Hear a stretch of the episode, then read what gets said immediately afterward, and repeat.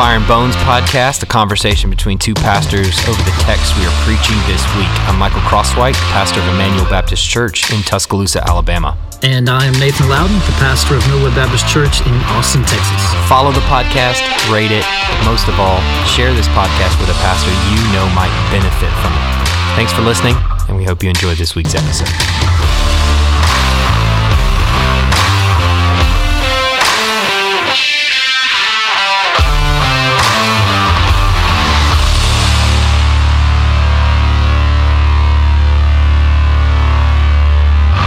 The question I want to know is would you consider yourself a believer?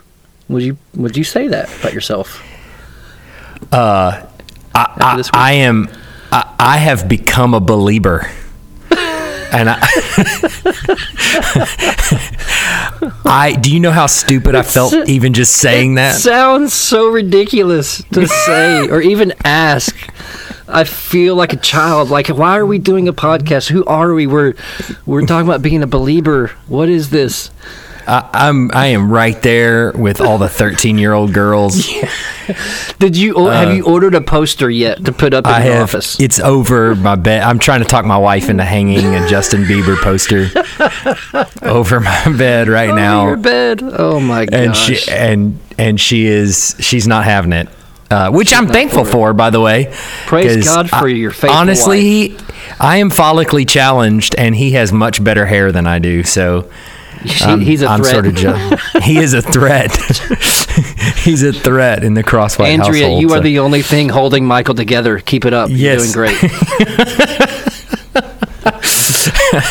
okay, yeah, so, so I sent you that album. He came out with a new album this week. Here, I stumbled upon it like this. I uh, his story is interesting. His the, his album progression is interesting. I haven't listened to it all. I don't know all of it.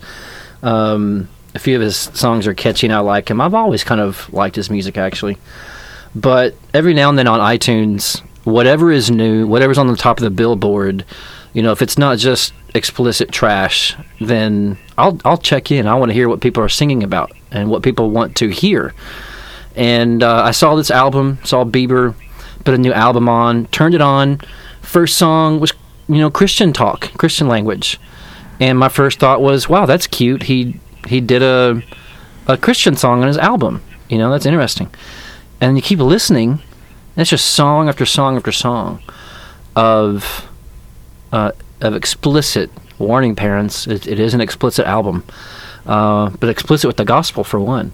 Uh, pretty explicit terms about Christ uh, raising from the dead, about Christ being our hope. In fact, I'm gonna let's see. I don't know if I can pull up the lyrics here. I'm not gonna try.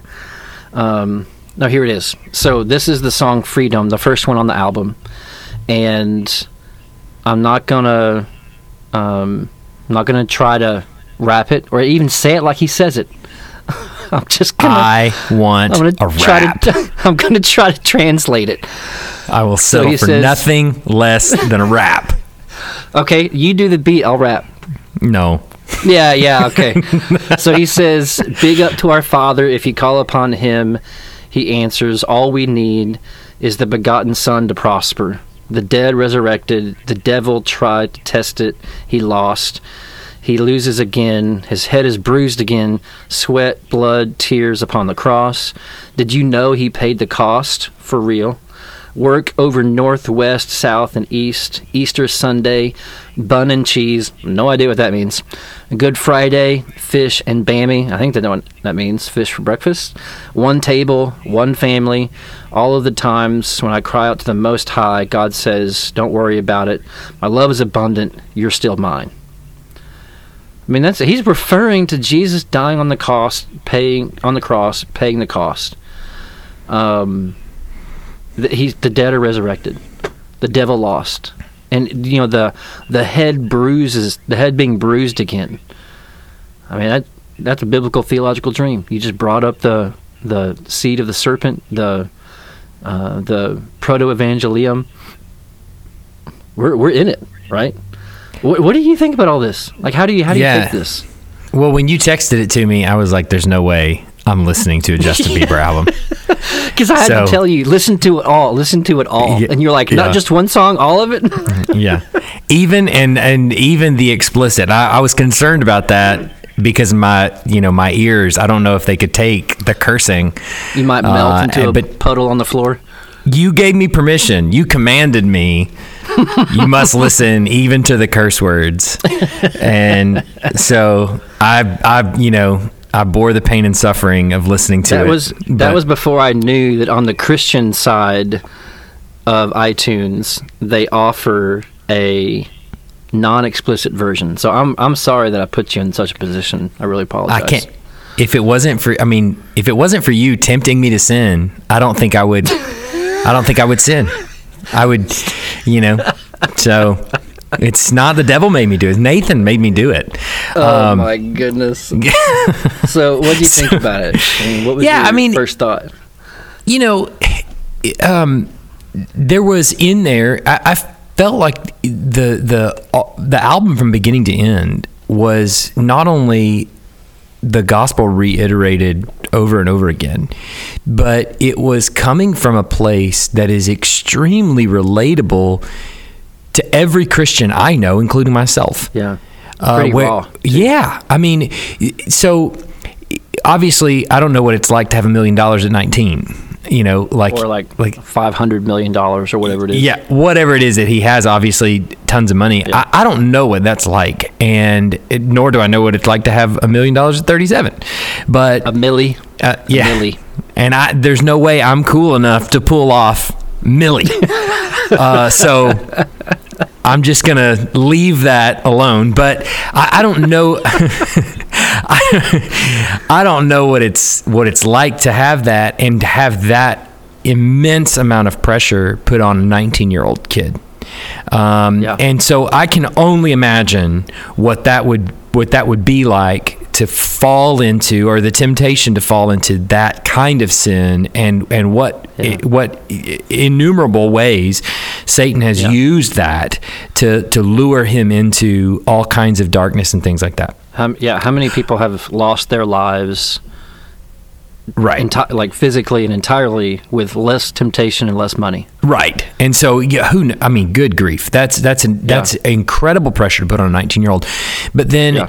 what I can relate to is the the way temptation or the way Satan, the way our own flesh, the way uh, our own desires as James would say dra- drags us away and Right. uh, sin is conceived and brings forth death at that point. You know, uh, we can relate to that, and and the whole album is really about that, and Yeah. how he's he's really hit the end, and there in the end, when his life was at rock bottom, there he found Christ, and Yeah. I don't know what Christian can't listen to that and go, man, I know the feeling that is. I, I Yeah. I can relate to that completely. Yeah. And so, you know, you you have this situation where you can tell he's really raw. It's sa- he the the words he's using sound like true gospel. The the yeah. Let me eh, let me ask you this way: if if someone showed up to your church and their testimony was Justin Bieber's album written out into a testimony, would you consider it a, a credible testimony of faith in Christ? Of course. I mean, somebody who's going to say, because we, we ask, you know, every person that joins our church, we, we have them not only give their own, give what the gospel is, their understanding Yeah. of it, what their own personal testimony is, and then what difference that's made in their life. And that's Justin Bieber's album on that, those last two questions, their personal testimony and what the gospel has meant to them. Justin Bieber's album is really what I want to hear. you you know, and because Yeah. uh, so so you know, are there questions about like what gospel do you believe? Let, let's dig in a little deeper to to what it is that you've come to understand about Jesus and things like that. Sure, I mean, those are good questions to ask, and and you know, I would hope somebody's asking those to him right now, but for goodness sakes, I, I, it seems as though what he's saying is uh, is gospel truth. And then you know, so immaturity aside, you can sense some of that in there. Very new, very raw. Um, you know, probably walking in early discipleship if it if it's a credible profession of faith, I can't begrudge him that. I mean, Yeah. do you know where I was going into seminary? Good grief. I wouldn't go back there to save my life. And so I really wouldn't. I mean, I look back at 18 year old me, 22 year old me, and I'm like, that guy was an idiot, you know? And I mean, really. And some people think that about me now. So, so 60 year old me, I can only hope would look back at 37 year old me and go, hope. yeah. Yeah. Yeah. I mean, some hope. So yeah, so it just it, it's uh, I think the the old adage that I've heard many preachers say of uh, you know I'm I'm not what I will be, but praise God I'm not what I once was. Um, I, I I think you could look at any Christian along the way. Yeah, you you can look at any Christian along the way, especially like a. a what may be a new believer in a new Mm-hmm. believer, and uh, you, you can Because those are totally interchangeable. those it's totally you know it's the same thing but you could you could look at a new believer like him maybe and say the same thing there well he's not what he Yeah. he will be by god's grace but he, he obviously he seems to profess that he's not what he once was and yeah, I- we can I've at least praise that over the years. Yeah, would I, if someone came to me with the First Corinthians rap sheet, uh, divided over celebrity pastors suing each other in sexual morality, getting drunk at the Lord's Supper, um, people going hungry from the Lord's Supper, um, and and much more. You know, struggling with the doctrine of the resurrection itself. Um, Bieber's farther along than the church at Corinth, right? If he's believing confidently in the resurrection, um, then he's he's farther along than what Paul had to deal with in Corinth. And Paul doesn't Paul calls thro- them. go ahead. He doesn't sorry just throw them out. He, he doesn't Yeah, throw the baby exactly. out with the bathwater, so to speak. He calls them infants in Christ. yeah How's that for a dad joke connection? right Um, so there is there's a category of baby immature Christians, and I think I think Bieber even uh, speaks about that in one of his one of his songs, which I think is, is helpful. You know, I I was thinking about this as we are talking that uh, this week I messaged a buddy who's a professor uh, in North Carolina. Uh, it's uh, guy used to be on the staff with us here uh, one of my dearest friends, and I said, I'm looking for a book to go along with this talk. Do you have any recommendations? Uh, looking for a book on a, a specific uh, topic, Augustine's Spiral of Sin, which he had mentioned somewhere else. And he recommended me a book from uh, a guy who's at Calvin College, which I knew Calvin College was uh, base camp for. Um, what did I talk to you about? The Pelagian doctrine uh, in the, in the last decade or so. Um, and I can't remember how it came up, but at, at one point he mentioned uh, to me, "Hey, this this guy's a little bit left leaning." And I don't even know if that was politically or I, probably he meant theologically, um, but you know, let the book stand for itself, something like that. Uh, and, and I was glad for that. Totally get it. He and I have such a great relationship. I'm thankful for that. But as we talk now, I'm like, you know, this. I don't. I don't think, and I hope it would never be the case where he felt like, you know, Nathan is so entrenched and isolated in the reform camp. I have to warn him about this book that I'm recommending. You know, like, Yeah. uh, he, he only thinks inside his own camp. Uh, is that the is that the way that goes? And as I'm looking at Bieber, I'm going. I, I got questions about his church and Judah Smith and who he is, and I don't I don't even know much of uh, what's there. I know enough to know that there's a some questions to be asked about faithfulness to sound doctrine. But as I listened to the album itself and I let it stand on its own merit, at least for a moment, you have to go. This is this is the gospel. These are gospel terms. This is gospel language. This is a confession of Christ dying for sinners, and a confession of repentance of sin. And you can get into the conversation. Well, he's doing it on an album, and he's doing it out there in front of everyone, so it's kind of showy. Like, well, you know what? Maybe so. I, I, I don't. That's that's begin. That's that's where the line begins. Of I don't know. How can I know? Um, but the lyrics themselves are um, are, are incredible. I, I would take him as a member of my church if he were living as faithfully as his lyrics uh, describe. It's an interesting. It's a. It's an, just an interesting cultural phenomenon that, that you almost can't compare. Uh, at least in our time, maybe Kanye, like we were talking about. Um, it's a it's a strange thing, but as as much as you can find partnership in the gospel, rejoice. I don't know, and Yeah. then there's a lot of things you can't know. Yeah, I mean, I think so many people are concerned about well, what happens if we say Justin Bieber seems to present a credible witness to Christ, or if we say Kanye seems to present a credible witness to Christ, and then two months later, or a year later, or whatever, they're walking out of some brothel or something, you know, and you, you- or or even a week before, which is what Justin Bieber did, release an album that isn't explicitly Christian and is explicit in other ways. right, you know, you, that, you know, so that's that was like ten days before this album or something like that. So yeah, so you that's, that's there. you end up in this situation where if we say if we commit oh man we think it, we think this is a credible profession of faith then we look like frauds on the back end for being duped or deceived or whatever. But here here's I don't have to do that. I'm not affirming some guy's faith from a distance and I'm not also discrediting some guy's faith from a distance. I'm just saying that what he said on that album that is that's true. And as Paul, you know, if if the gospel is preached out of vain conceit, can I not at least affirm that at least praise God that the gospel is being heard in some capacity, even if the people Yeah. that preach it are frauds? Because it, it- at any one moment in my life, I I will have obviously, you know, committed sin or or whatever. And anybody could look at that moment in my life and say, "Well, that discredits everything that he said." But I, Yeah. I think that what I say in the pulpit is true. And and what I preach in the in the pulpit is true. And I admit to my own congregation, I I, I can't perfectly live the gospel either. And and so what what I'm preaching here is being preached to me throughout the week.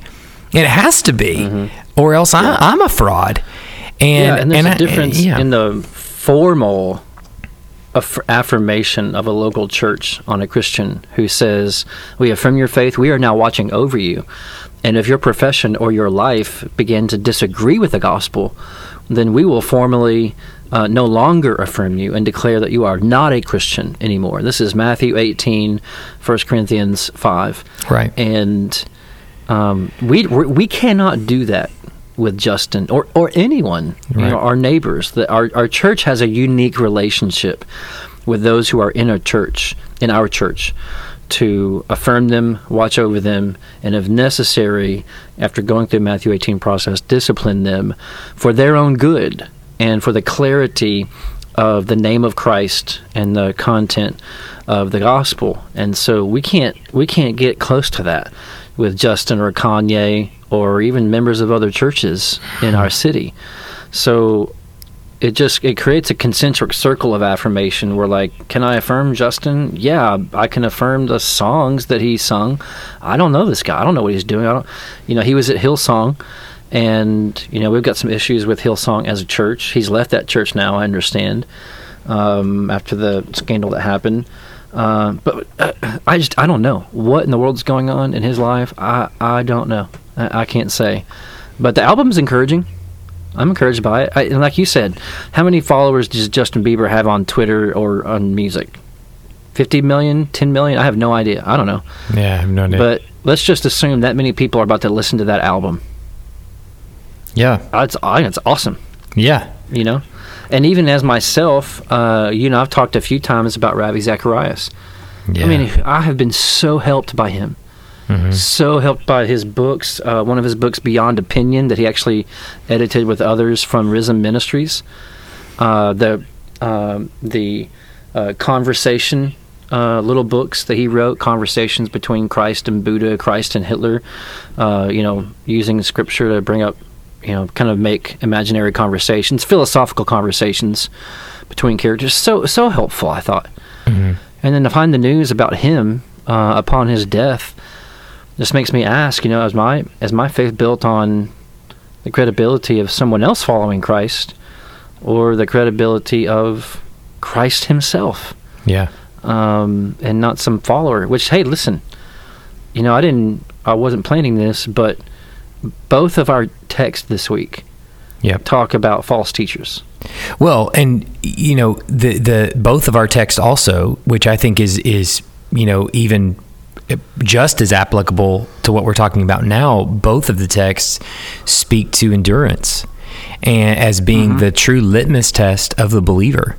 And so Right. when it comes to Justin Bieber, Kanye West, Michael Crosswhite, Nathan Loudon, when it comes to anybody that ever claims the name of Christ, it's always we'll see.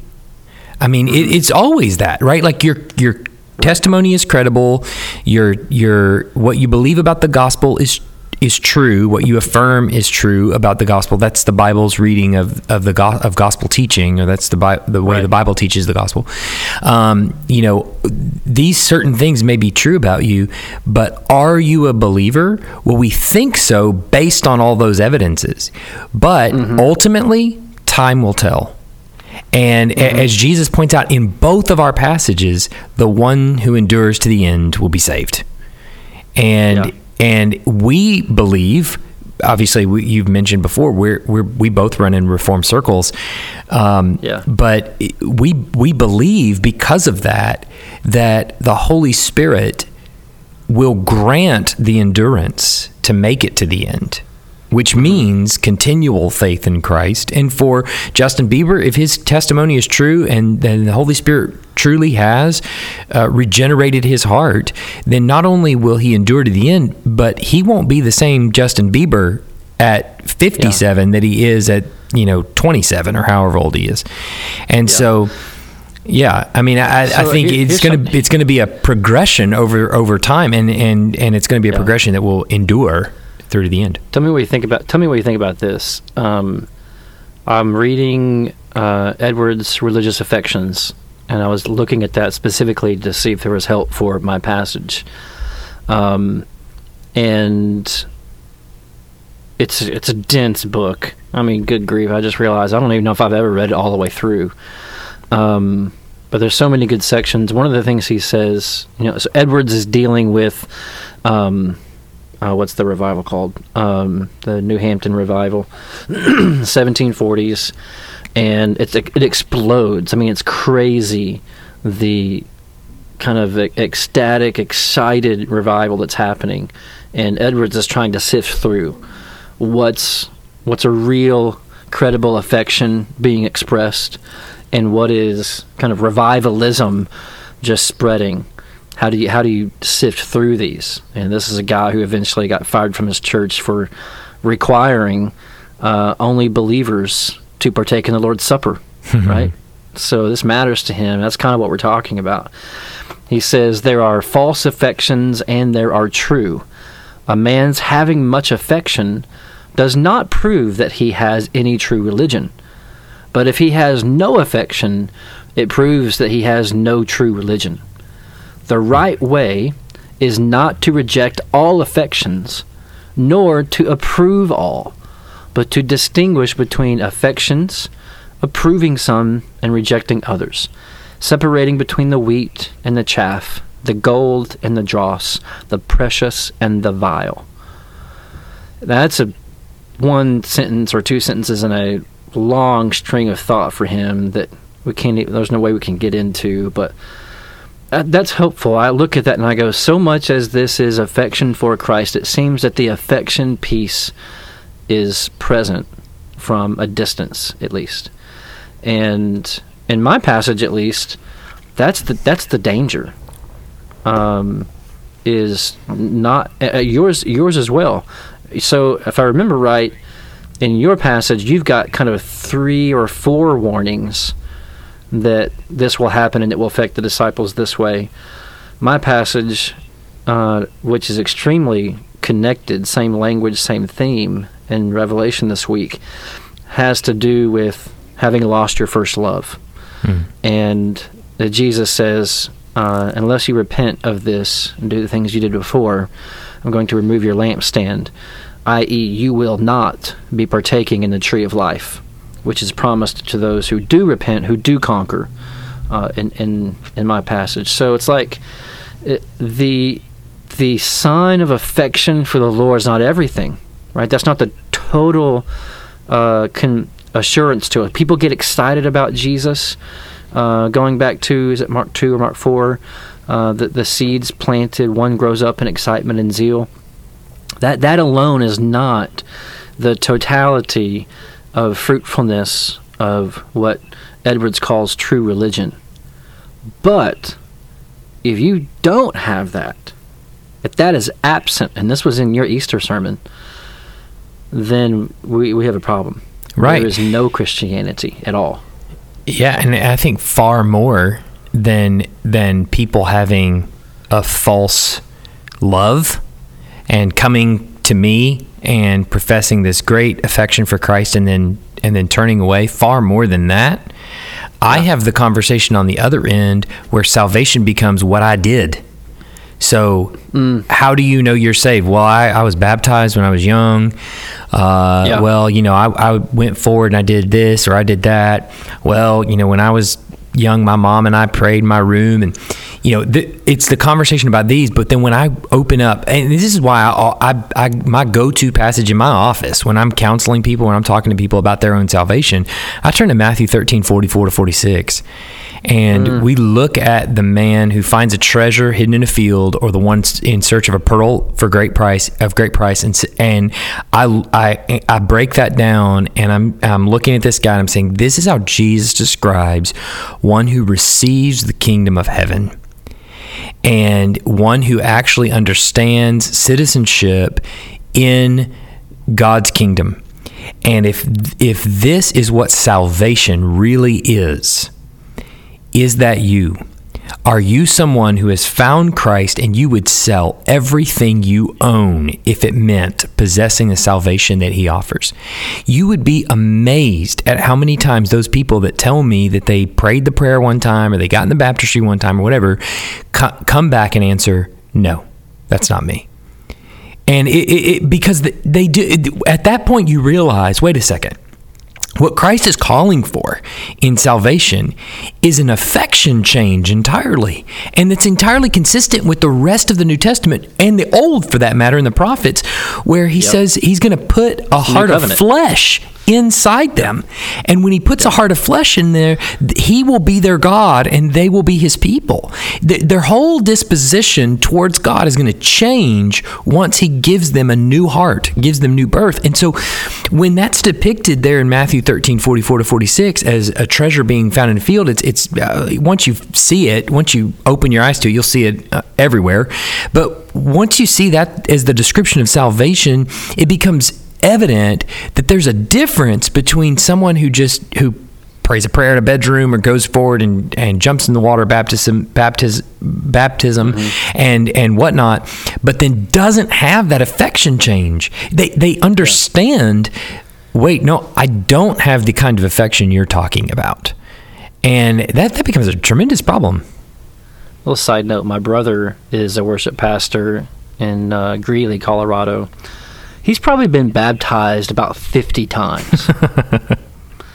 because when we were a kid, we were kids, uh, my dad was a pastor. Uh, I saw baptism, and I was, you know, this is so corny, but, you know, our dad was a pastor. So, you know what I played when I was a kid? I played like I was a pastor. And so, in our swimming pool in the backyard, I was, say, maybe nine. My brother would have been like six. I raised my hand and held up uh, my other hand to Travis and told him to hold his nose, and I baptized him in the name of the Father, Son, and the Holy Spirit like forty times in the swimming pool back in our backyard. surely one of them took He's he's the safest guy I know when it comes to salvation. Oh my gosh. so, but I yeah I hear that and I'm like, it um. It's a it's a very prevalent issue in our time. I, I guess our time. Good grief! It, you just said it's it's a it's a New Testament issue, and it has been for the church. Let me ask you this question before we go to our text. Um, can you? So I, you know, you you let- let's just say in principle every pastor is going to have those members that you think they just don't seem on fire Uh, they don't seem real excited. They're here. They're showing up. They might even be serving. Um, but you know, I, I feel like if I just poured gasoline on them, it wouldn't explode. You know, Hmm. can you can you discipline someone from the church? Because the concern is, brother, are you are, have you been set free from sin? Do you do you are you excited about this? You know, not measuring um, Christian assurance by the um, maturity of zeal or the expression of zeal, but just the presence of it. Let's say you don't see that over time. Could you remove someone from the church because you you don't think they're excited about Jesus? Can you could you even do that? Oh no. theory? Oh no.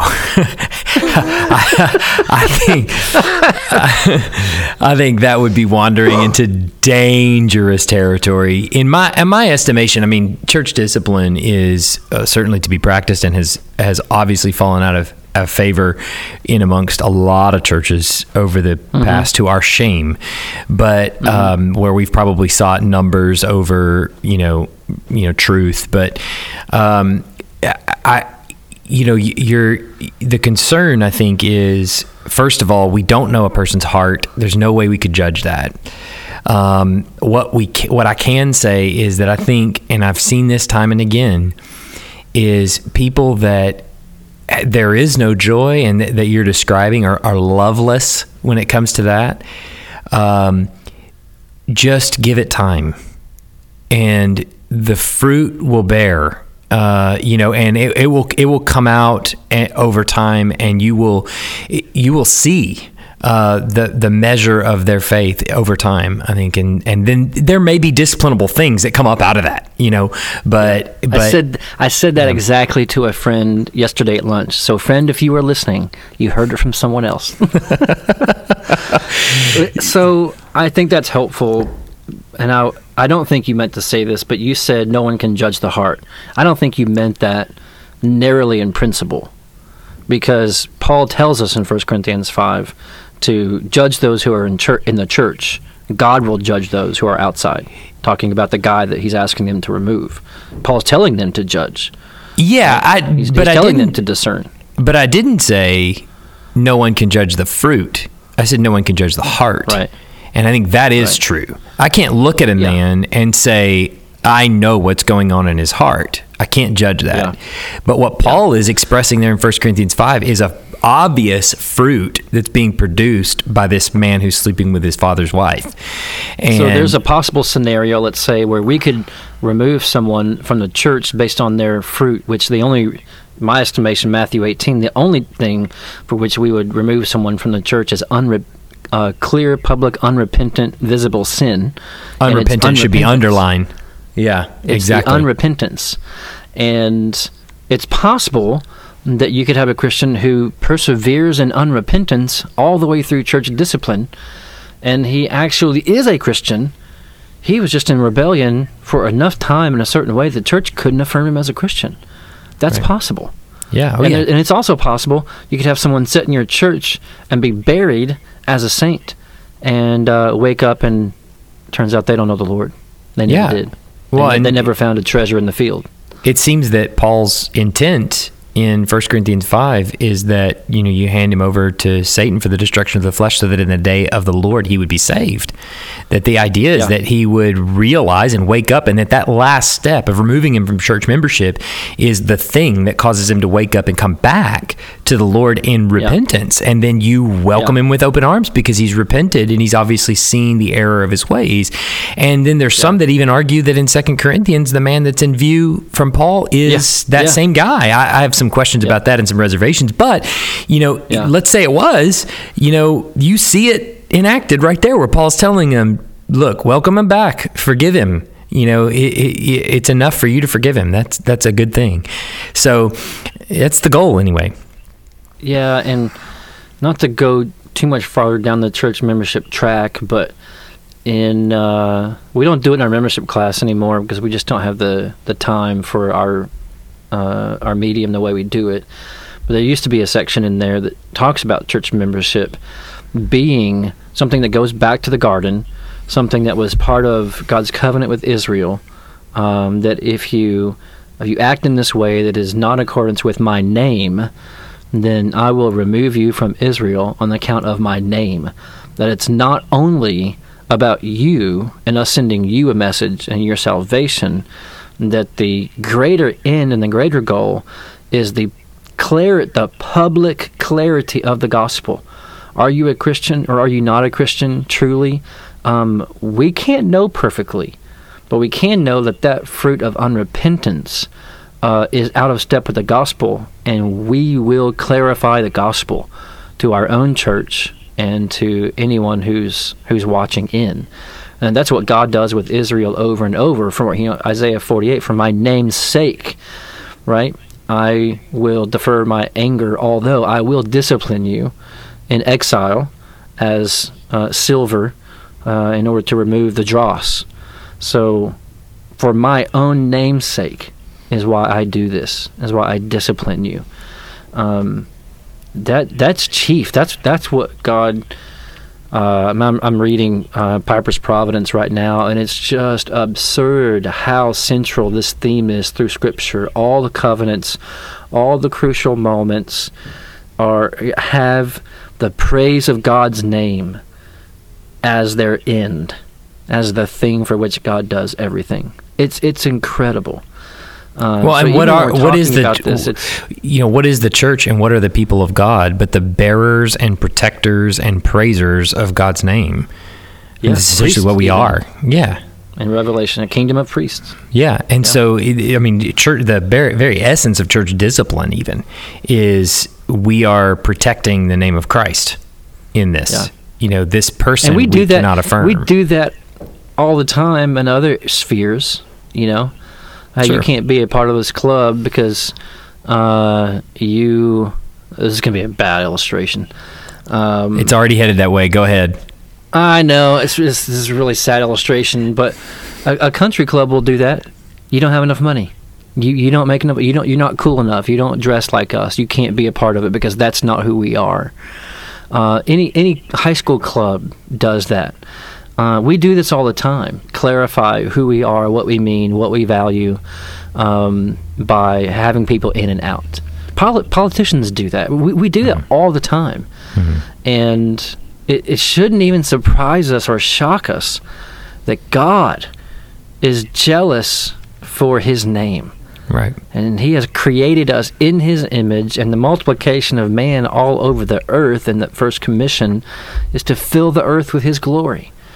And then he picks a particular people through whom to uh, receive glory and to spread the gospel.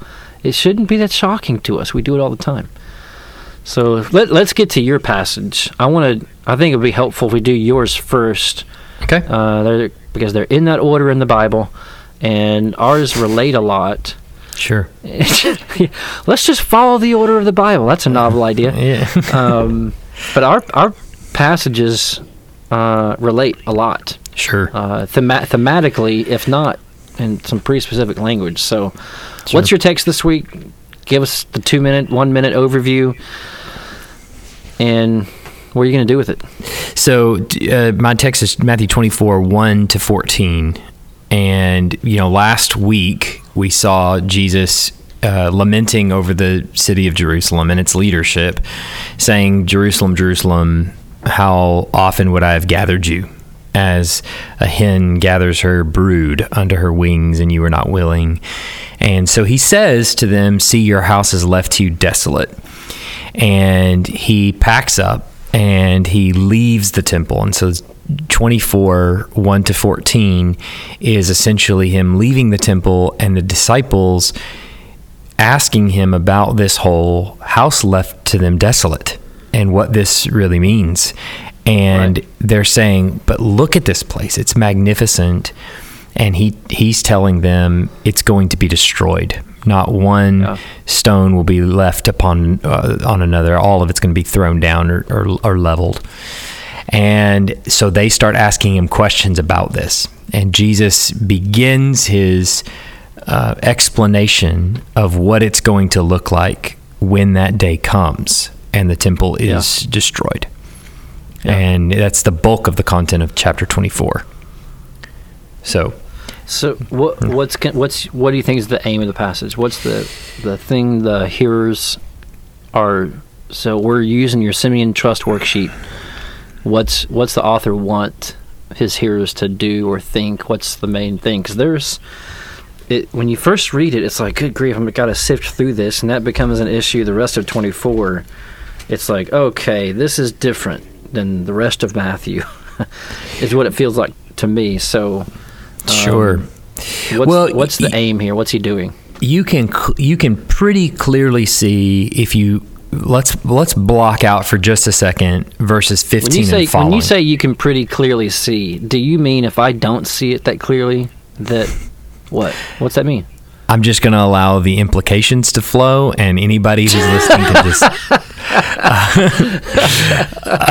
I was really hoping for a different answer, but fair enough. Fair enough. so, so uh, I think you know um, what's really helpful is to just let let's block out verses 15 and following for just a moment because obviously that matters context matters and and and all of Yeah. the things that follow in 24 matter and 24 to be honest the chapter ha- itself has been used in uh, numerous ways that Yeah. um, some of which Yeah. good some of which not good and so I, I you know The, let's just rapture in 24? Is that one of the places that comes from? that's where a lot of people uh, that's one of the places where a lot of people bring but but Okay. let's just ignore that for just a second and let's just look at verses even just even just jesus's response in verses 4 to 14 so nothing else just 4 to 14 and you can see he mentions being led astray uh, three times within within those verses.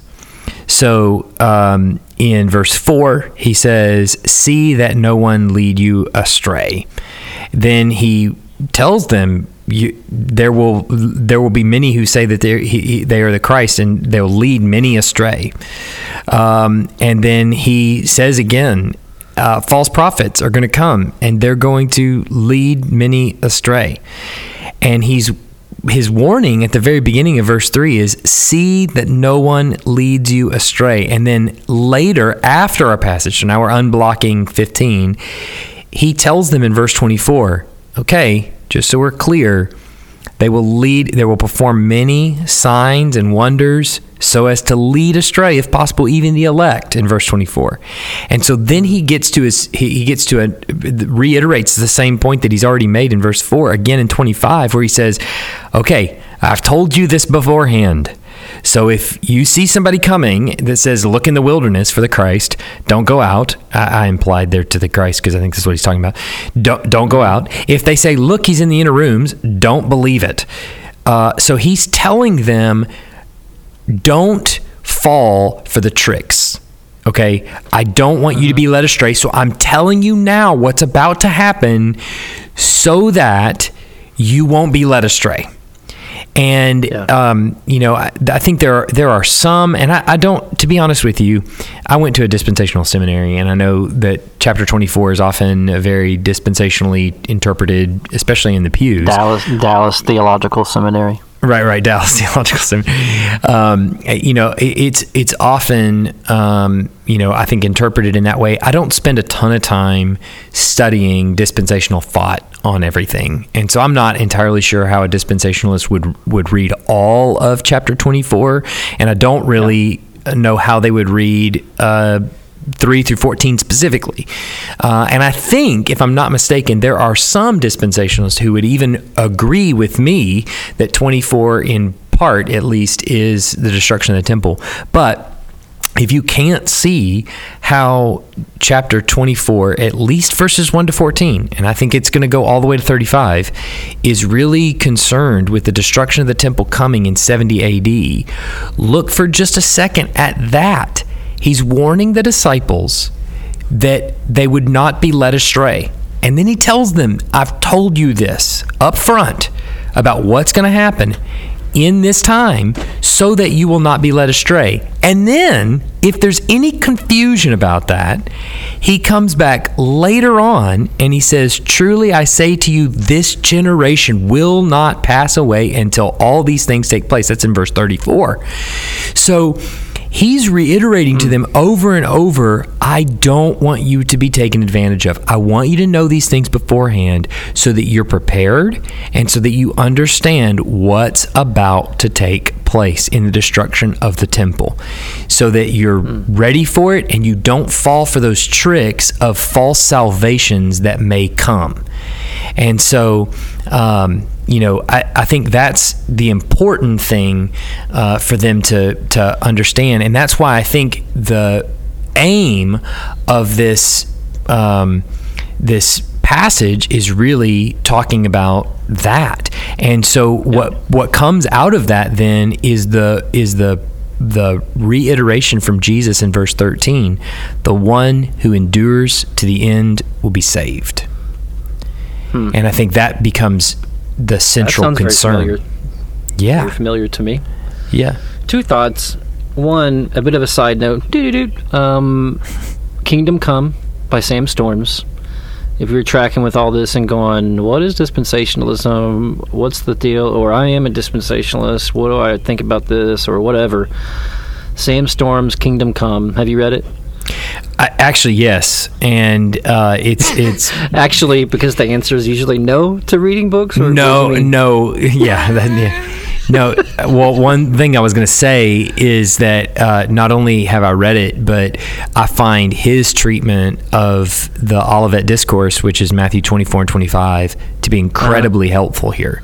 Yeah, and yeah. it's chapter seven and eight of that book, and Yeah. one that not only have I consulted, but it is is very very helpful. And I think one thing that's really um, you know even more helpful in in all of this is uh, how he relates chapter 23 and the end of chapter 23 to verse 24 which I think is incredibly important and something that I didn't even read from him until this week and accidentally uh, preached it in the sermon that I preached on Sunday, which, and I think I even mentioned on the podcast. And then when I read it in in uh, Kingdom Come, I was like, he, he recognized the same thing I did, which is the, Jesus telling them, Your house is left to you desolate, and how eerily similar that is to Ezekiel 10. I think I mentioned it last week. But Yeah, I didn't get all the way through, but beginning with Ezekiel uh, for your passage last week was a great tie-in and really helpful. yeah, I um, mean, it, to it- show that this temp- this little temple scene isn't just kind of a little uh, piece of the narrative. It's really big. Yeah, it's um, it, it, it's it's I think incredibly important. Not only does Eze- does the glory of the Lord leave the temple, but in Ezekiel, I mean, but then in the next chapter in Ezekiel 11, verse 23, the glory of the Lord settles on the mountain east of the temple, which is the mount called Olivet, which is where Jesus settles here. So the glory of the Lord yet again leaves the temple and sets up east of the temple on the Mount of Olives, where then he talks about the destruction of the temple and how the house is going to be left to them desolate, which is a repeat of what happened in Babylon or not in Babylon, in Jerusalem as a result of Babylon, comes in and, Yeah. and burns the temple to the ground. And so this is a repeat of several things that have happened in Israel's history that are Yeah. eerily similar to this, and So- which will bring us into the abomination, desolation, and so on and so forth next week. But So, am I understanding correctly? You think Matthew 24 is is kind of saying uh, the temple's about to be destroyed, but that's not the end of it or the worst of it. Nations are going to rise against nations. Kingdoms are going to fall and go at war. You're going to be put to death. Um, you are going to be betrayed by each other.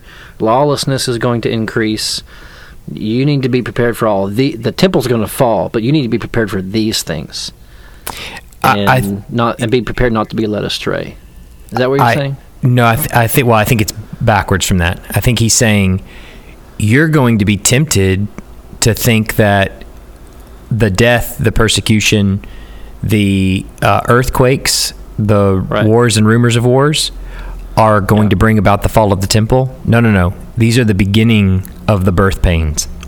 That's not it. Right. The end is not yet. Right. Then you'll be delivered over. Then you'll be put under tribulation. Then they'll put you to death.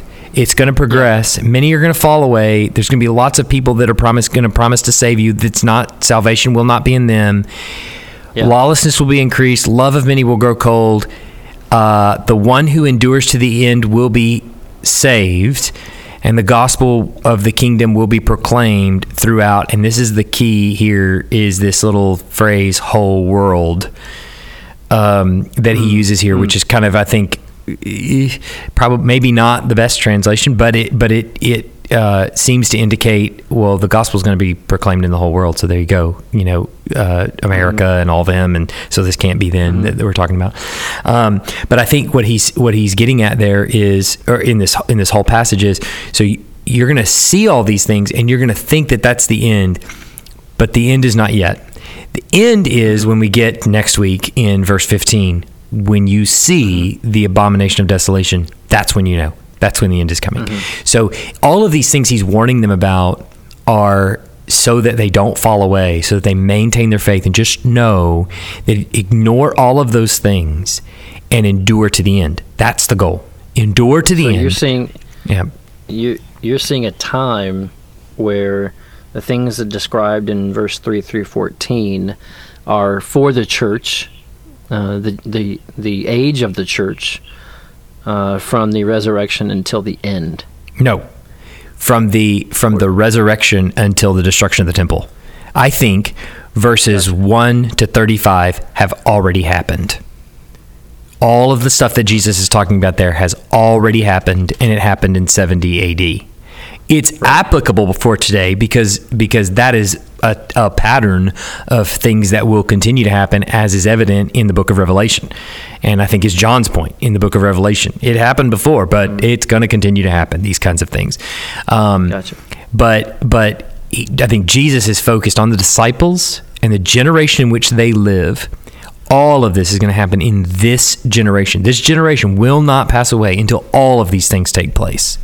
It's not until verse 36 that we start talking about well really the end of 35 and and then 36 where we start dealing with all of the age that we're in now and Right. what, what's going to happen to us and then and what's coming in the future and he even mentions um, you know uh, some of those things that um, that you know the age of the Gentiles uh, gathering the elect from the four corners in verse 31 and, and things that, that things of that nature it alludes to I think the age of the Gentiles that we're currently in now uh, the age of the church. But m- most of what he is talking about is all happening up until the destruction of the temple in 70 AD So that's helpful. So let's span back an even bigger picture for a moment.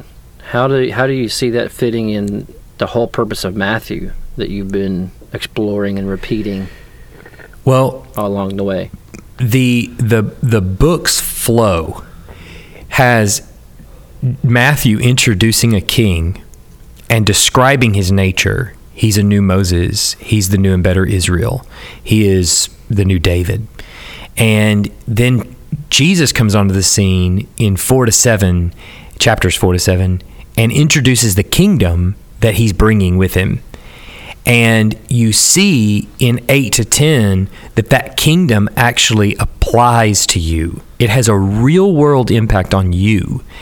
And you see in 11 to 13 where people are now reacting to this messiah. He's a different messiah than we thought he was going to be mm. what is the reaction to him? And you see three reactions primarily in the in that uh, in those three chapters. You see John the Baptist, his reaction is like, I maybe? I don't know. I'm not mm-hmm. sure. You see the mm-hmm. pharisees are dead set no and you see the poor and disenfranchised saying absolutely yes this is the messiah. And then from 14 on to about 19 you see him clarifying what discipleship citizenship in his kingdom actually looks like for an individual and how that's going to play out. And then all of this, what you know, you get the sense throughout from the whole from the beginning of, of the book is that there is a battle brewing between the this king and the kingdom that he's bringing and the mm-hmm. kingdom that's already there which is the kingdom represented by the Pharisees, the Sadducees, the religious leaders, and the temple primarily. Yeah. And the reason that you know that is because you see Jesus saying something greater than the temple is here. You see the Pharisees eh, sending a, a, a party from Jerusalem to come search him out in 15 and, and talk to him. You see uh, all of these different uh, interactions that Jesus has with the current structure of religious elites that we wash our hands and he's like you're crazy um, and that they don't receive him and, and you know I mean like all, all these kinds of things that that he uh, that he's there's a battle brewing in other words and Yeah. then when you get to 19 the battle starts to be clear that Jesus is now systematically going through one by one each level of their religious aristocracy and picking it apart top to bottom including even their desire to push away the children and he says no no no no. That's not how my kingdom operates. Let the children come to me. And you know well we got to be the most important in 18 no no unless you become like a child you're not getting in. Uh, like so he's he's he's going through all of their preconceived notions of what the kingdom of heaven is really like and picking it apart one by one. He's been doing that since the beginning. And so what we have here in 19 you might say on to the really the end of the book is Yeah. This battle, this war that's now climaxed into Jesus saying that whole temple is going to be destroyed. It's all got to come down. All the religious system that the Jews purport has to come down. All of it's got to be destroyed. And so he's now ready to tell the disciples, okay, it's going to be destroyed, and here's how it's going to be destroyed. I'm telling you now. But their mistake, and, and I think this is implied in the text in the transition between 35 and 36, and I know we're not there yet, we'll get there, but it, we are a little bit there because they ask the question in, um, in verse 3. They say, Tell us when will these things be, the destruction of the temple? And what will be the sign of your coming at the end of the in the end of the end of the age? Um, th- their mistake, I think, is in assuming that Jesus's Jesus's parousia or his appearance, his second coming, is the same, is one and the same with the destruction of the temple. And and and like I, I used this illustration a couple weeks ago, I think on here, and I've used this several times in our church. Is you know a prophet in the Old Testament is looking down the road and seeing the Messiah coming. Seeing two guys. One is coming, taking away the sins of the world, and the other one is coming to establish His kingdom. And those two guys are walking down the, the road and they look like they're walking side by side but the closer they get you see there's there's actually some distance in between them and i think Yeah. the mistake of the disciples is they're looking down the road and they're seeing these two events him taking away the sins of the world and the destruction of the Judaic aeon or the Judaic age, and then the second coming of Christ. And they're assuming that those are one and the same event, and Jesus is separating them here. And he's saying, Here, I want to tell you all the details so that you know what to look for. But it's it's very suspicious that in verse 36, he tells them, Well, no one knows what day that, that's going to be what day or hour that's going to be. And he switches from those days to that day in verse 36, meaning there's a specific Right. day where he's returning and he's he's warning them about that day when I come back, the Parousia, the second coming. You don't know that. I don't know that. We won't know that until the till God the Father sends me back with the angels to come gather everyone into judgment.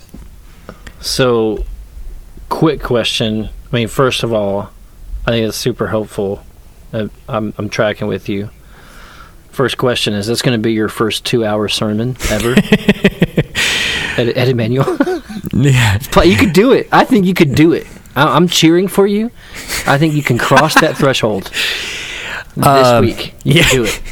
So yeah, I'm going to shut the whole church down, and I'm going to say, look, I'm just going to record it, and if you don't want to sit through a two-hour sermon, just speed it up two times on We're, podcast. we're gonna. oh my gosh! Yeah, it's so- so thick. It's so thick. The whole chapter is so thick with Old Testament reference. The context is so important. There's a lot of, a lot of interpretive choices you have to make, and it seems like if you take any one of them a certain direction, you kind of have to take all of them together. Um, so well, so that- here's the deal, a big right? Challenge there. Yeah, and he, here's Yeah. the what I really feel about preaching, and and I, and I do some. I I will be the first to admit I preach longer than I should. I think.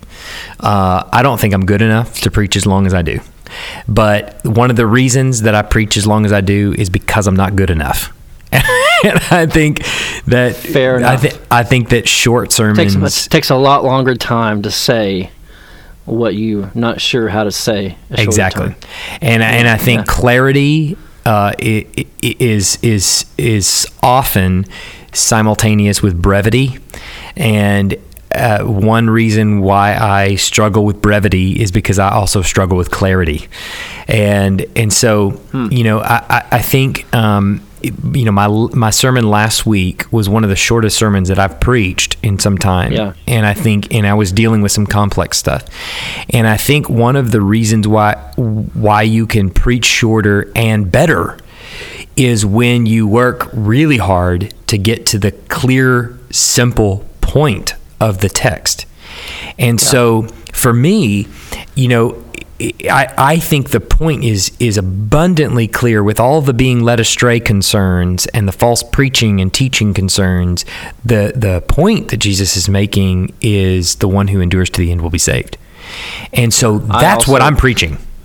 Right? I Like also that- preached a much shorter sermon last week. I asked my wife, "How do you think it went?" and she said it was a healthy length, which was the nicest way possible. I think she could have said, "Quit preaching so long." yeah. so maybe I'm reading into it. So no, that's you're not. That's So exactly you- what she means. just- you that was a helpful, uh, you know, one sentence aim, which is what the worksheet's trying to get us to. So, um, because you have to, you just said 24 up to verse 36 is for those disciples before the temple. yeah. So, what's it? How is it for us? If those, if the lawlessness increasing, the false prophets rising, um, if those things are for the disciples who are about to see the temple destroyed, how do you make the jump to apply that to us today? Because Jesus doesn't stop being concerned about false teachers in the church with the destruction of the temple in 70 AD. Mm-hmm. Jesus' concern is expressed to the disciples for a particular situation that he's concerned about and wants to prepare them for. But I'm going to Revelation this week where he is equally concerned with the church after Yeah. the destruction of the temple in 70 AD. And he's So, concerned is with it it. fair to say then the things he's talking about in your section three through fourteen? This is what you need to know, disciples, you in the context of the temple about to be destroyed.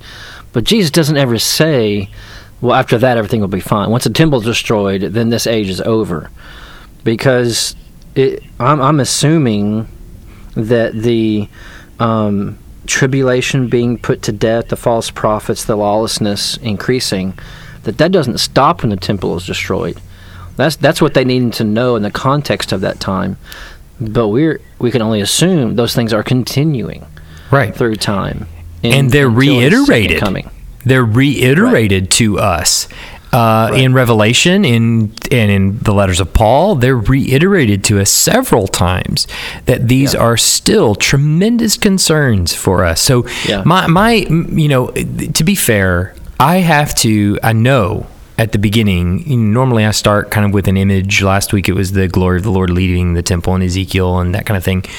But you know, this week I know in, I'm I'm dispensing with that, and instead I am uh, preparing the congregation for a trip Yeah. through Matthew 24 that might be different than what they've heard and and really preparing the congregation to to hear that because I and I think that's important because I have to realize too that um, you know a lot of people grew up under dispensational theology which has utilized Matthew 24 and the Olivet discourse as a way of preaching a rapture that I don't think is there.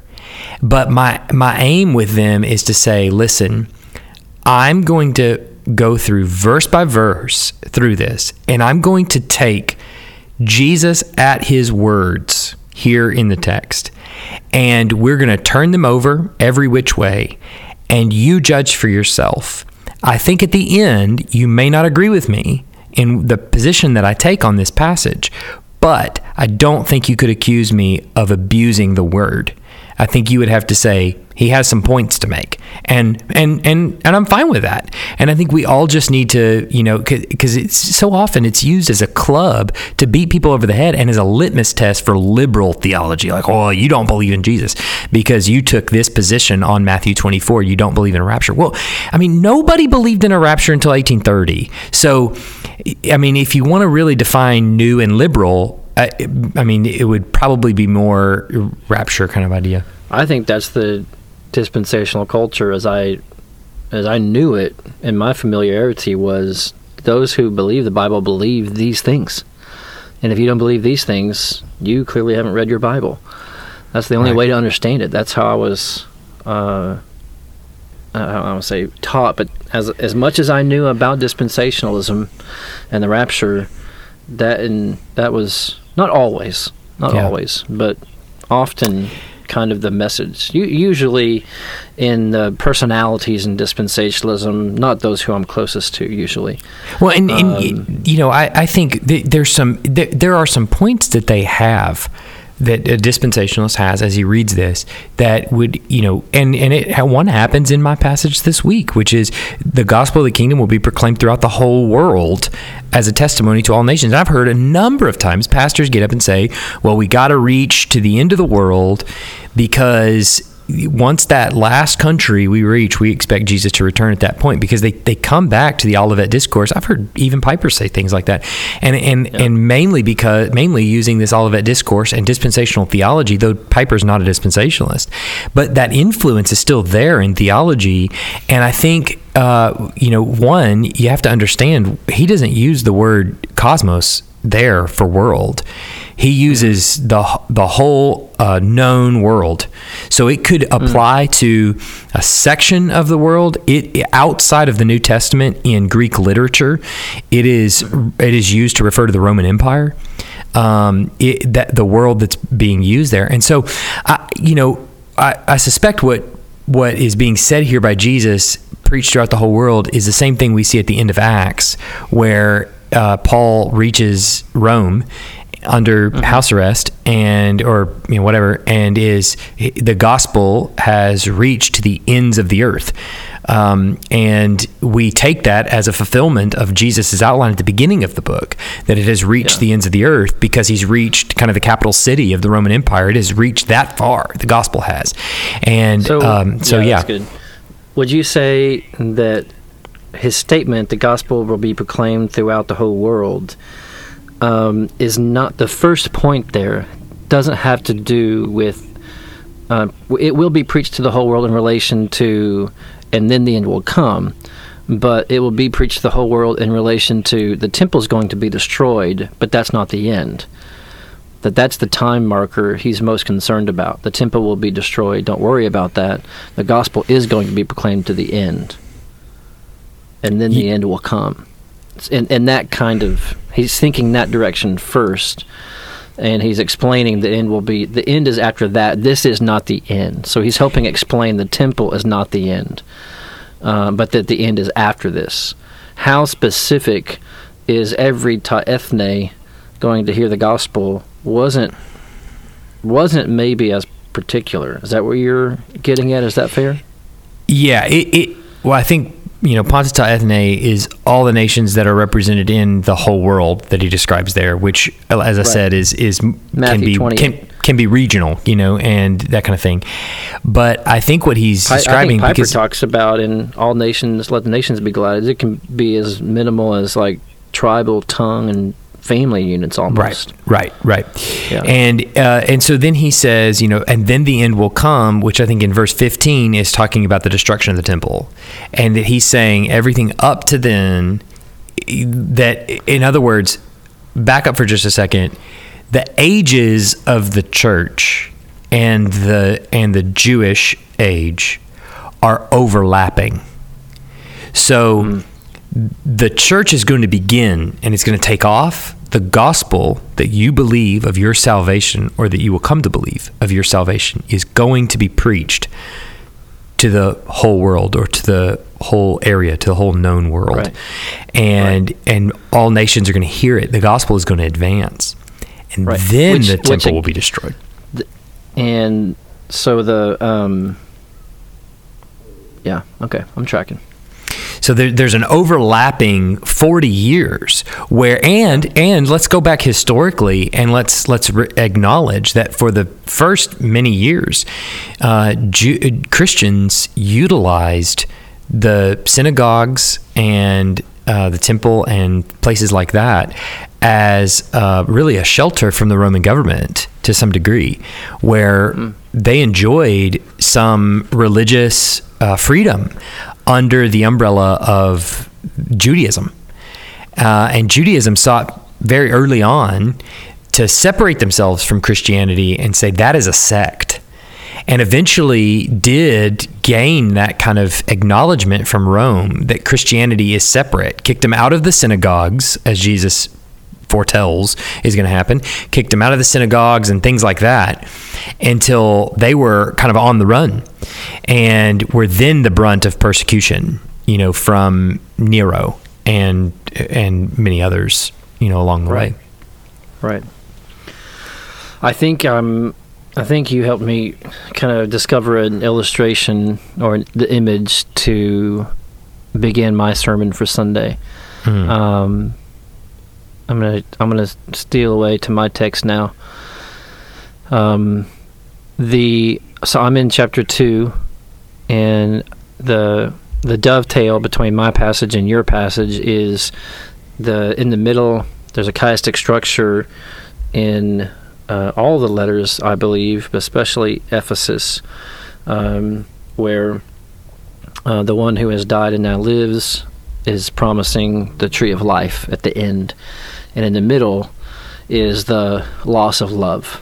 You have lost Mhm. your first love, and Mhm. people disagree about what what love toward who exactly is there. Mhm. I have some ideas, um, but that the uh, we talked we, we went pretty extensively in weeks prior to show that when when John sees Jesus among the lampstands, and that this is ex- explicit priesthood temple imagery.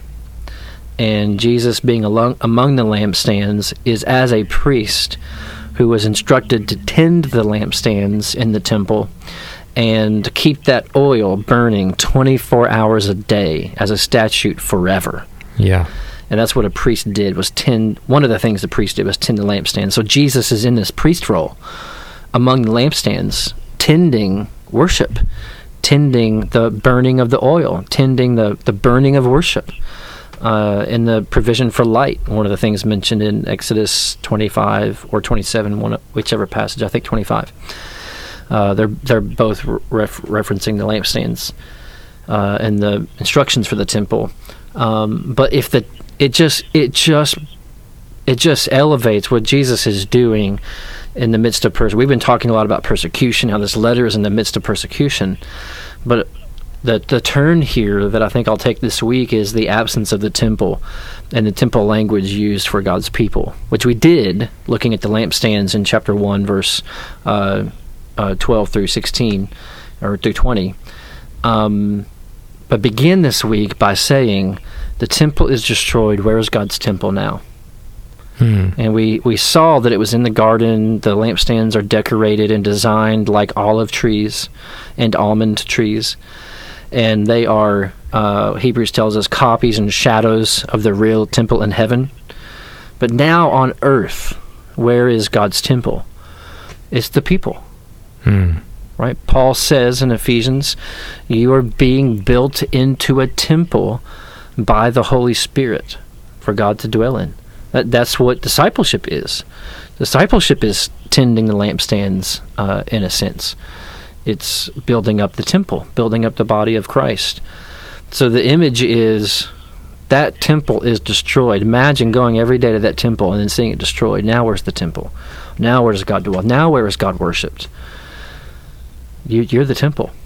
Hmm. You're the lampstand. You're you're Mhm. it. We're it. The people Hmm. are it.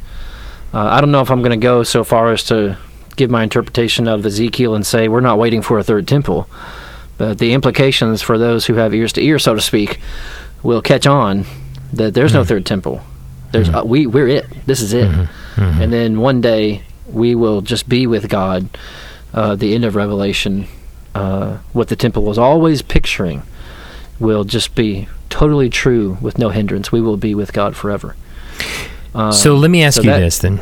Yeah. You you've got so that you alluded to it earlier. There is this. Uh, you have lost your first love, which we can only assume the church at Ephesus knew exactly what he was talking about, though we Uh-huh. struggle to kind of grasp exactly what he's talking about. Yeah. But what do you, what do you think? What is he referring to there?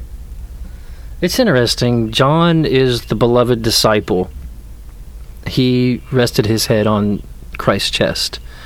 Um, First John uh, is the passage where you know we, we hear all about love. If you don't love God, sorry, if you don't love your brother, you don't love God. Uh, that John, First John, being a book discerning those who are truly in Christ and those who are not. And when John says you don't love your brother, you don't love God, then I think one of the things he does back there is help us see you can't dissect them. If you've lost your love for your brother, why? You've lost your love for God. If you don't love your brother, why? You don't love God. And and likewise, how many times did, did Jesus teach? How many times do we see the epistles? Um, if you if you want to love God, you have to love your neighbor. You have to love others. So it doesn't even, in one sense, it doesn't even matter. If you want to say, oh, they lost their love for the brothers. Okay, well, what's that mean? It means they lost their love for God. Oh, no, no, no. He's talking about you've lost your love for God. Well, how's that going to be worked out in the church? You're going to lose your love for brothers. They're they're they're inextricable in their practice and the, the beliefs in the New Testament. So it doesn't. I don't even. It doesn't even matter. And I think the. Uh, I think Greg Beale was one who who you know kind of spoke the same way. Like it doesn't matter which one you pick up, you're going to get the other one. And the text isn't explicit. The text doesn't demand one or the other. Uh, you've lost your love for your brothers, or you've lost. Uh, Beale actually goes farther than I would go to say it's love for the lost.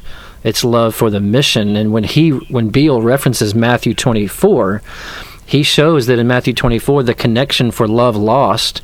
What follows that immediately is the passing, or the yeah, the the spread of the gospel to all nations. And so he says, you know, the love lost could be the lost love for evangelism. I don't see that.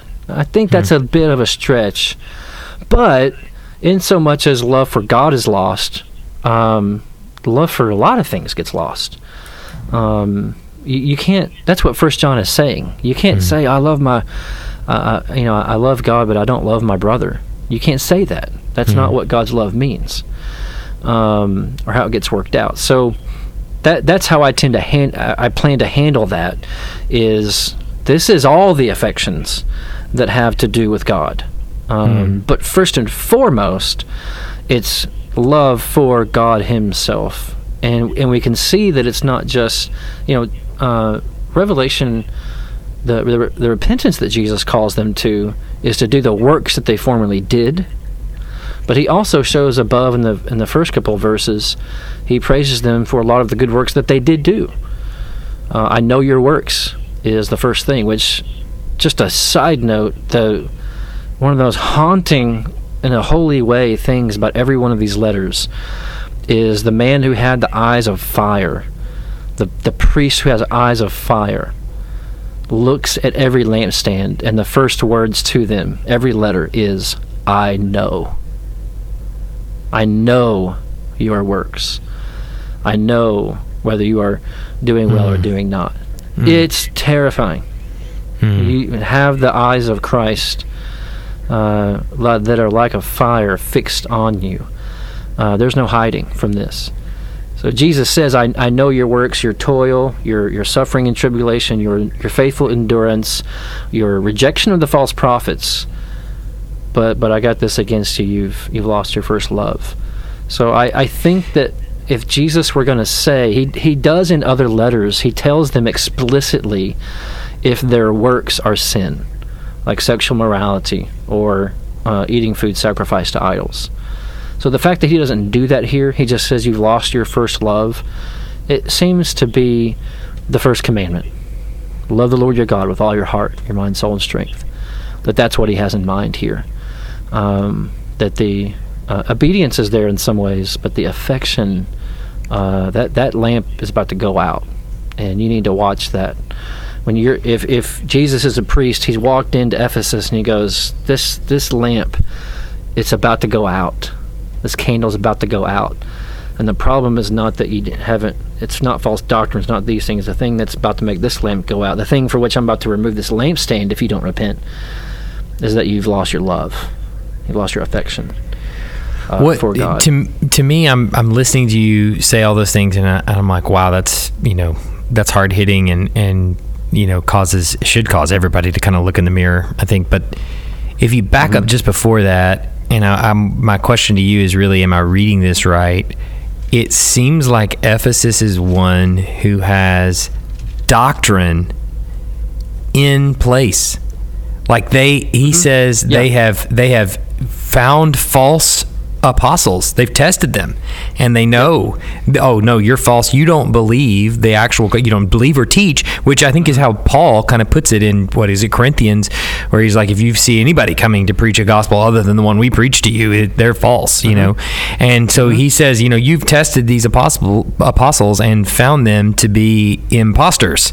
And mm-hmm. so it seems as though this is uh, a a church that has its orthodoxy grounded in the gospel, and yet their lampstand's about to go out.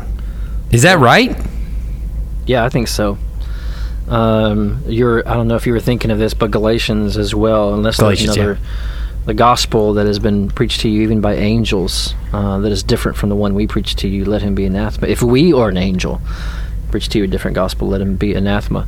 Yeah. Um, yeah, I think that's I think that's what's going on. Is uh, you have, I think even the works and the toil and your patient endurance is really is the same thing as they're having tested those who call themselves apostles and are not and are false. That that's that's in, in particular that's their work that they've done, um, and so yeah, it's a you know, we were talking about the Reformed camp earlier. This is a huge uh, issue, I think, uh, for for some. You know, the um, the sad but correct Christian, uh, the cold but correct Christian. Uh, that's a problem. Um, That's that's not worship. That's not the totality of of what it means to be a Christian. In fact, it's it's a reason that you might miss the tree of life. Hmm. Jesus says, unless you repent of this, not only is going to remove your lampstand, but the idea at the end is if you conquer, if you do repent, and if you do, if your love does grow and warm, uh, you'll be granted to eat the tree of life. Um, so, yeah, I, I, I think that's I think that's spot on. And the question becomes, you know, the intro to my sermon becomes, "You're the temple," but then well, is this a temple that should be destroyed too? Is this a temple whose lampstand should be should be snuffed out too? Because God's done that before. Um, You know, he's oh, man. to purify His worship again. I've, uh, there's so many uh, like just things that I'm thinking right now as I'm as we're walking through that. First of all, the terrifying thought that your doctrine, your orthodoxy, may be square, and you absolutely miss heaven altogether. Um, Yeah. that's one thing and that's terrifying and we should it's something that every single christian should consider is that what christ desires is that orthodoxy to work its way out in orthopraxy and if it's not Yep. working its way out in practical everyday life um, and whatever that you know love of god obviously love of, of man but all of that is lumped in together with orthopraxy of just the way you Yep. practically live out your faith that that that is the essence of the of the true doctrine that you don't just memorize points on a sheet of paper anybody can recite the gospel that way and and i mean as mm-hmm. we talked about we opened with you know talking about justin bieber and all those kinds of things too you know you, you could recite the gospel and still not be a christian You know, it is the way, the fruit that that ends up bearing in your life. And, and that's terrifying in and of itself, you know, just to consider. It leaves us always in a perpetual state of consideration of our own life, Yeah. you know, and, and, of, and of analyzing. But I think one thing that's really interesting in this um, in this run of letters is, and and maybe I don't spend enough time really thinking about this. Each church has its own identity. Like he he addresses the church at Ephesus as if it's a thing separate from the church at Smyrna Yeah. has its own concerns, its own uh, identity, its own uh, group think, its own politics, its own struggles, and and its own you know victories, things that it's good at, and. Yeah. I, I, I don't you know I, always, I consider a lot of, of like EBC being a part of the broader church community, the global uh-huh. Christian church, but I don't spend enough time thinking about I think the identity of EBC itself. Yeah, you and? I don't know. that- I don't know that you should. I would say, I would say that this is a this can be a challenging passage passages in chapters two and three on the letters. The letters themselves have a, a chiastic structure with one church in the middle. Each letter has somewhat of a chiastic structure. They begin and they end in the same way, and they have a crisis in the middle with compliments on on both sides of that. It, it's not always perfect, but that's a general for every letter. Um, and is this a letter? Are these letters to actual churches that have these unique problems? Yes. Are all of these warnings to all the churches? Yes. Could your church particularly struggle with one of the church's same struggles? Yes. You know, I think the fact that there are seven when there were an, an, who knows how many number of churches and several of them considerable ones um, that weren't mentioned here in this seven i think are some of the first clues that this seven is representative there are specifically seven stars that represent the seven angels to the church in jesus' hand there are seven lampstands that correlate with the seven lampstands of the temple so that there are seven I think is chiefly symbolic. Not that there are that John's just going or, or Jesus only commissioned John. Oh, these are the seven that I care about. These are the seven that have problems. Everyone else mm-hmm. is fine. Um, that it is symbolic, and I do think that churches can. That the, the every church needs to ask the question: not only am I individually, but are we a church that does this? Are we a church that excels in doctrine, and our love is weak as a church? Um, are are we a are we a a, a, a church um, that has been given over to Jezebel, right? So think about ourselves that way as a whole, as we do individually. Um, but I don't. I wouldn't say that this is this is kind of urging us to find ourselves in one of the churches and define ourselves as that. Uh, simply to say, simply because all of these challenges are pretty universal to the church historically uh, and we're going to face them one way or the other. Now, you you know Laodicea, for, it's Laodicea, right? That has all the money, that's uh, Yeah. that's wealthy, um, and that may preach differently in Austin uh, than it would in some you know rural coal t- city where the average income for every member is considerably lower and lifestyle is lower and money is different. Is that to say that anyone in both contexts wouldn't struggle with uh, righteousness and their uh, their uh, how they hold their finances? Of course not. But might this church, who's living it up, and got Apple and the soccer team coming, and our salaries are considerable higher uh, than other places in Texas, um, might that apply to us a little bit more acutely? I think so. well, but Um, e- I even certainly wouldn't say it's absolute. Like you got to figure out which church you are. Sure, right, yeah, absolutely, but but it is uh, it, uh, it for me. It brings the chill closer to my spine to know that I am not just one in one billion people that the Lord is watching, but that Right. He is watching you, EBC, or you, Milwood, too. Yeah. Like it's not just he's not his eye is not just on the church globally, you know, and you might get lost in the mix of a billion people. His eye is Right. on your individual church and how it represents the name of Christ. It's not just you know, it's not just all the Baptists in Tuscaloosa or all the Yeah. all the gospel preaching churches in Tuscaloosa. Even you know, like we're kind of one in the mix, you know, and we you know we're all in this together, kind of thing. No, no, no. You EBC that sit there on that corner, you have a reputation, you have an identity, you have people that are in your body Yeah. that have Yeah. certain things, and I am watching you as well as the church next door, but I'm watching you, and that is is uh, for me is just I don't know why maybe I, it's hard to articulate, but it, but is particularly chilling that like you know if I'm preaching this, I'm I'm going hey. Uh, EBC, you know, this could easily, just as easily, have our name right there instead of Ephesus. Right. You know, th- and that's Yeah, and I, you know, you gotta- challenge might be that if you say that every week, do kind of none of them stick? If you're not careful, you know, like this could be us, this could be us, and we're all kind of wondering, well, which one are we? You know, if you if you Yeah. if you go if you go down that route. my, that my point is not necessarily to say every week like hey this could be you this is how we could do this this is how we are doing this whatever but it's to say y- you need to understand that he had that there's seven churches here.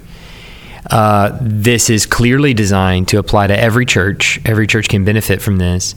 But the the idea is that he is calling out a specific group of people out of the mix of however many churches there are at the time. He's calling out a specific group of people.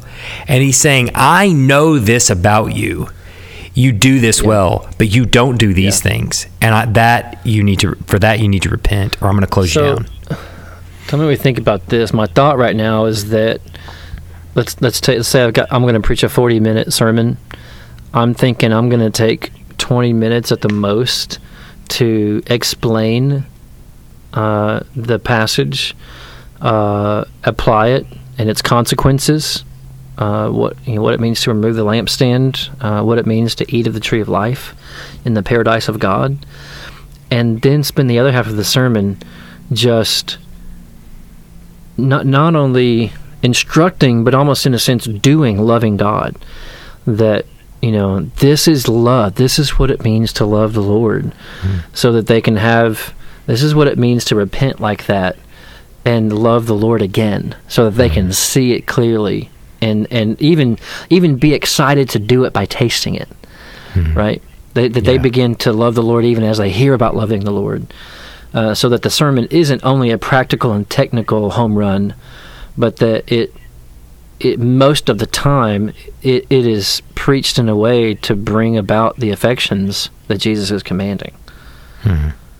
That's what yeah, I'm thinking. yeah. I mean, it- to me, and this is again, you know, what I was saying on my on my passage is, I think once you get down to the essence of the passage, you realize very quickly the nuts and bolts of the passage are very important in that they support that main uh, central idea that's being communicated. But it seems like, as you've kind of enumerated already, that the central idea is this i- this idea of abandoning the love and and gaining back the love. And so, when you begin preaching that, which you know, like you say, for me, the beginning of that sermon is uh, is really designed to help them understand what it means to love God and what it means to love the people around us and what it means mm-hmm. to, to for the love of God to actually flow out of us and mm-hmm. into other people.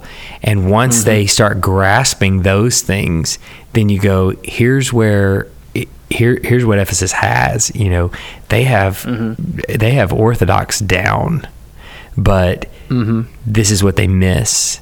And what does Jesus call them out on? Exactly what they miss. You know, I mean, hey, uh, like I am so guilty of the us four no more shut the door mentality. I mean, I am I mean, I am very guilty of that and it wasn't until I moved to a new state. more.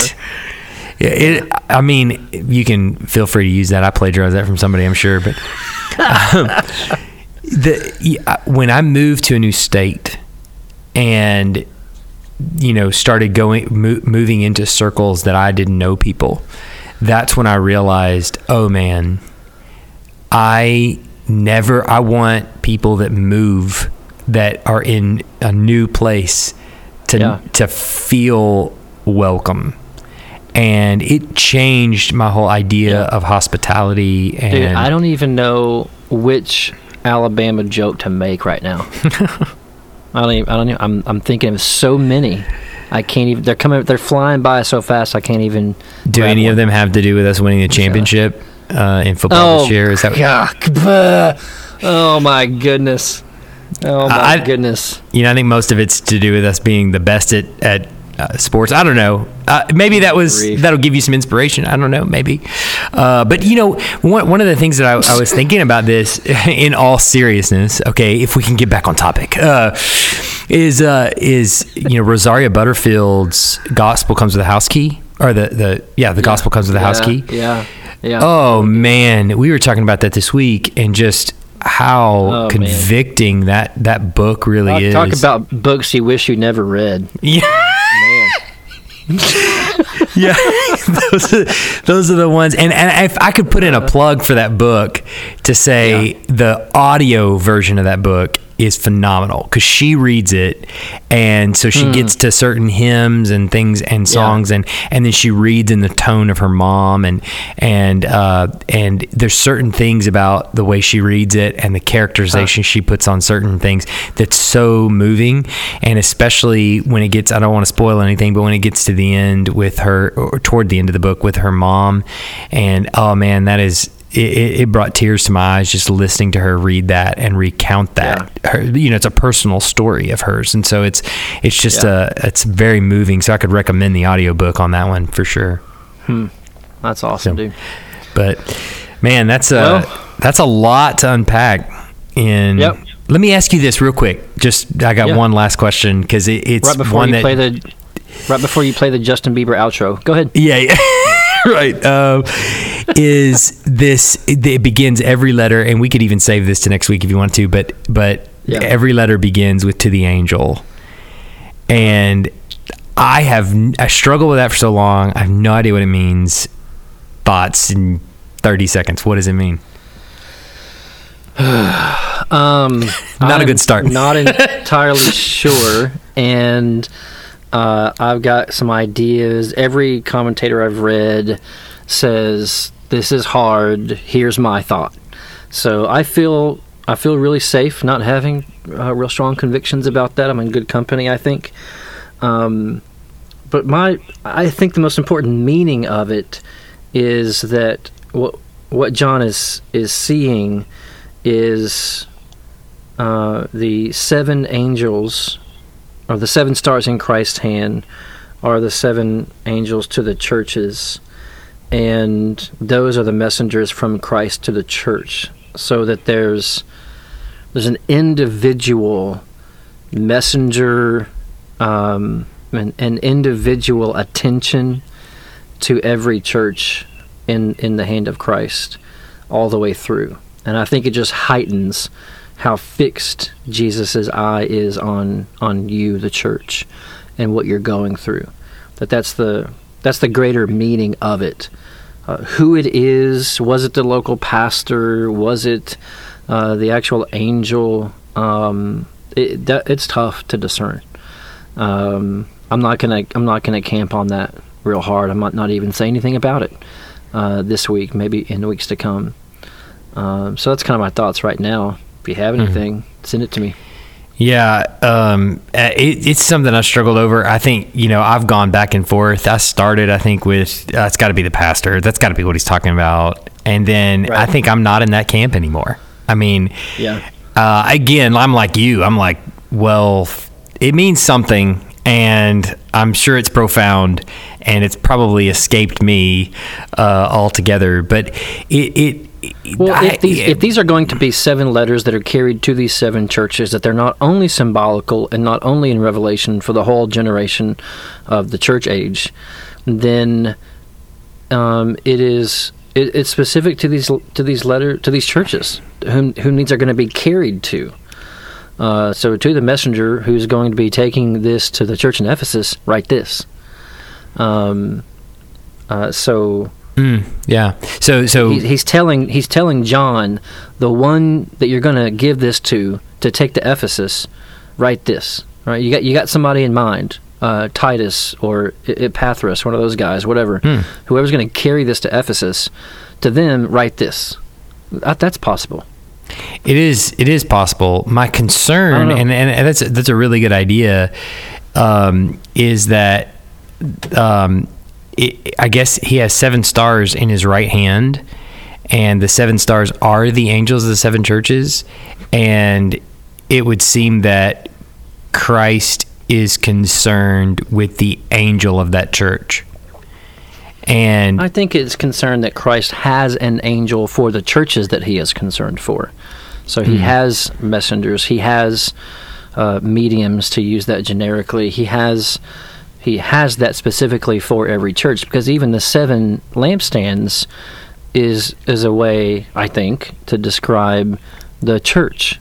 Uh, what's going on in these churches is the uh, perfect seven spirited expression of Christ's concern for the whole church. Uh, so that there are seven messengers is just fitting.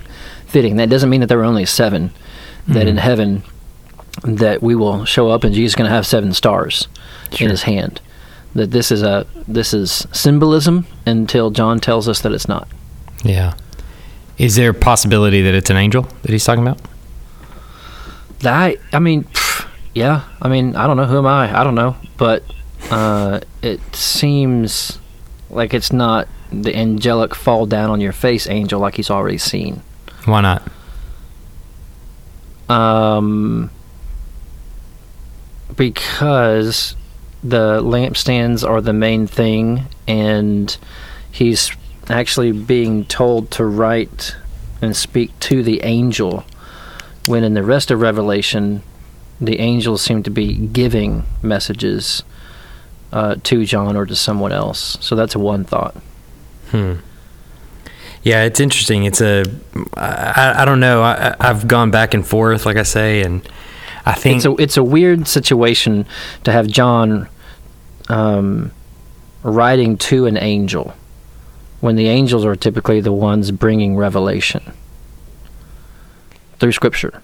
So that would be just that would just be unique. I wouldn't know what that means. in this case, though, the revelation has come to John and not to an angel. And That's what I'm saying. The angels, though, are, I mean, they're ministering spirits.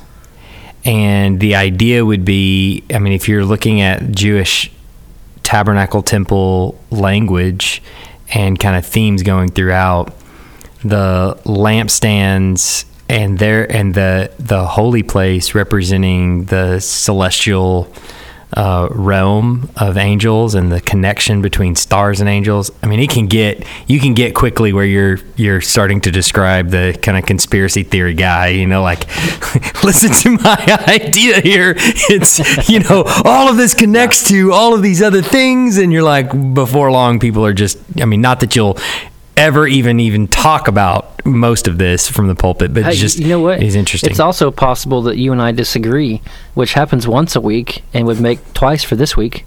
yeah. Absolutely. Let's not get in. Let's not get into the other one. We're way too late in the podcast to get into uh, to get into religious liberty and all that. Oh my gosh! Oh man, that would that would be an epic discussion for another day. But needless to say, I'm uh, excited about your passage. I aim to actually even reference your passage in my passage, and um, and so it's uh it's an exciting it's an exciting thing. I, I, I think both of these passages lend themselves to um, you know the preaching of the Word of God and building up of His body. So it's Yeah, going to be love. pretty awesome. Yeah. Thanks for And helping me write my sermon once again. and you as well. All right. We'll see you next right, man. week. See you next week.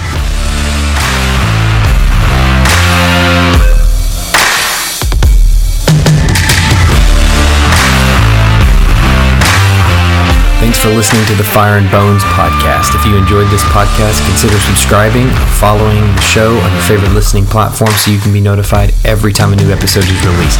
Consider leaving us a generous review if that's an option for you, and most importantly, share this podcast with someone that you think might benefit from it. Be sure to check the show notes for any relevant links, including our contact information. Feel free to reach out to us with any questions you might have. Thanks for listening, and we'll see you next time on the Fire and Bones podcast.